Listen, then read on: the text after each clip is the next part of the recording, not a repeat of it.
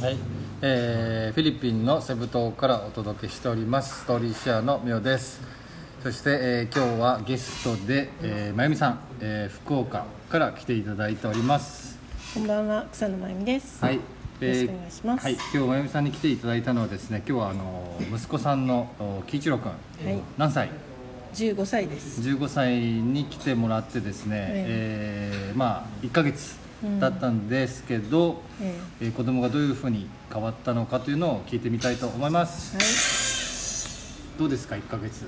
うん。1ヶ月前はもともとフィリピン留学させた理由って何なんですか？い。もともとは、うん、そうですね。小学校の頃からずっと、まあ、小学校二年生かな、ゲーム中毒で学校ずっと行ってなくて、中学二年生まで。あはじゃあ授業も受けてない。い。受けてない、行ったり行かなかったり。学校が嫌なわけとかお友達が嫌なわけではないんだけど、うん。ゲームのしすぎで朝起きれないとかで,、うん。うん。で学校の勉強が面白くないとかで、うん。学校に行ったり行かなかったり。なんか友達多そうですけどね。うん。でもゲームがあのメインだから。えーまあちょっとその辺は本人にも後で聞いてみたいと思います、うんそうですね。でじゃあどういろ日本ではどういうことを試してみたんですか？うんそうまあまあいろいろやったけども、まあ、本人が、まあ、ゲームが大好きで、まあ、そこからこう抜け出ることができなかったので、まあ、まあそれはそれでいいかなとかって思ってたところ中学入ってあのテニスをやってたんですね、ひとまず部活に絶対入ってねっていう約束で、うんそのテニスがどうにかこう続いてて。うん。でその中3中2の終わりの時に最後終わったかなと思った時にあの高校に行くから中3になったらちゃんと真面目に学校行くとかって言い出してふーんとかって思って聞いてたんだけども本当にまあ中学校3年生になったら学校に行き出すようになってうん。で授業も受けるようになってうん。勉強もするようになって、うん。塾にも通って、うん。しかし しかしどうだった？うん志望校がを受けたいところが一つあって、そのテニスがやりたいばっかしに、しかし内申書であの休みが10日までしか認められないみたいな。でもその時彼はすでに百数十日とかうん。休んでたから、まあ、まずまず内申書で落とされ、うん。落とされって諦めさせら諦め。うん。でで、えー、とここ受けたんですけど、うん。やっぱり行くこと受かることができずに、うん。でその時にちょうどその直前に、まあ、ストーリーシェアのミオさんと。はい。たまたま。あそんな時期に。そうそんな時期に出会って。うん。であの私語学留学の5の字も知らなかったんだけど、うん。あそういう世界があるんだとかっていうのに初めて気がついて、うんうん。まあ、願わくば、ううんちの息子もそうやって外に出てくれたら人生変わるんじゃないかなとかって思いながら、まあ本人が行くって言わないとねそうそうもちろんいけないもんね。もちろんもで彼の選択肢の中にこういう道もあるんだよっていうのをひとまずあの話はしてたんだけども、うん。もうここ行きたいって言ってや言ってたから、うん。まあそれはそれでね自分が選ぶ道なので、うんと思ったんですうんが、まあ不幸不幸中の幸いなのか何なのかわからないけど高校志望校に落ちうん。うん最後じゃあそのね自分の身の丈に合った高校に行きましょうっていう時に、うんうんそこの学校は受けない行かない、うんうんでどうするの？って言ったら、まあ、通信の高校に通いながら、うんうんで語学留学する、うん。ということで、皆さんのここのストーリーシェア、うん。ぜひいいんじゃないかなと思ってうんうん。お邪魔することになりました本人はなんでフィリピン留学行こうと思ったんですか？うーんわからないですね。でも彼のひとまずあの夢が起業することで、で通信の高校通いながら、ん。えー、と勉強もして、うん。大学も行きたい、でもどうして思ったのかな？うん、どうして思ったんだろう、うん。後で聞いてみ、はい。後で聞いてみました。えっ、とででもまあなんか結果確かにうん。変な高校行って、うん。やる気のない授業をいやそれはそう。やるより、今燃えてますもんね。いやもう全然。別人。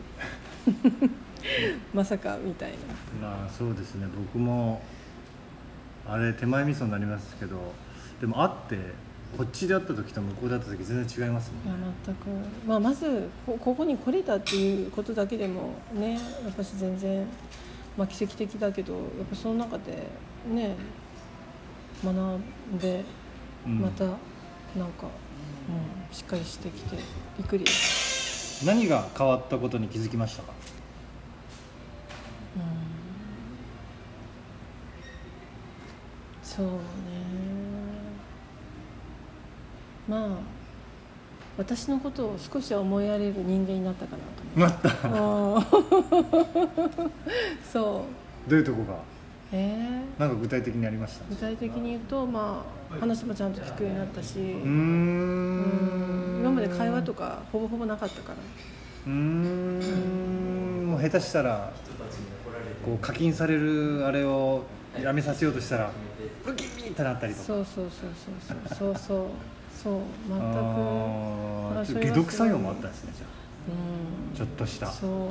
だからやっぱしなんていうのかな親元離れてこの異国の地で暮らすっていうことの大変さも本人の中では感じてるだろうし、うんましてやその、ね、言語を獲得しないといけない勉強したいしたいって自分の中から出てくるところもあって、でまあこうやって環境に身を置けてるっていうことも彼自身にとってはすごいなんかなんていうのかな。まあ今までなかったような私に対する感謝とかも生まれてるんじゃないかなとかっていう気がしますけど。うーうんんそれいいですね。うん。英語力見てどうでしたか、実は最初の頃は私と全く全くというか、まあ、私もそういうねすごい低低レベルだったんだけども、うんうん。まあ、私と一緒ぐらいだから、まあ、1ヶ月行ってもどうかなとかと思ったけど、なんと全然普通にあの会話ができるっていうか聞けるところまではなんか成長してくれてるのでそれはすごいな。なんか言ってましたもんね。まゆみさんと日本語で喋るようになっちゃってリスニングが。そう全然ダメになったみたいな。もうこの環境早く変えてほしいみたいな。うん。さらに自ら、EOP に一回参加したんですよねそうそう参加して。イベントに、うん、それで全然できないながらもうん。楽しく感じてうん、移動したくなった。そうそう。やっぱしあの英語脳にしたいとかっていうのが自分の中にあるみたいで、うん、だから私とちょっと私と会って日本語話すのもちょっとしんどくなんか入り方が全然違うから、うんうん。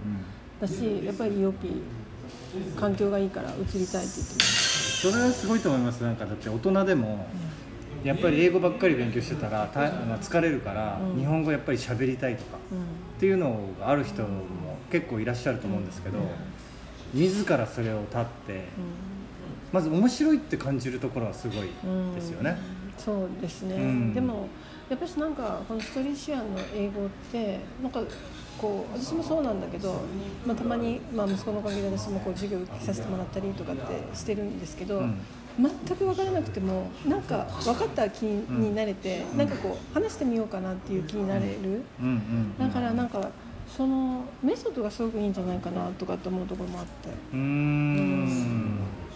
メソッドはいいですよ。そう普通のだから日本でやる英会話とはまた全然違ってそうですね。うん、日本で英会話教室に通い始めたまゆみさん。はい。どうですか比べて？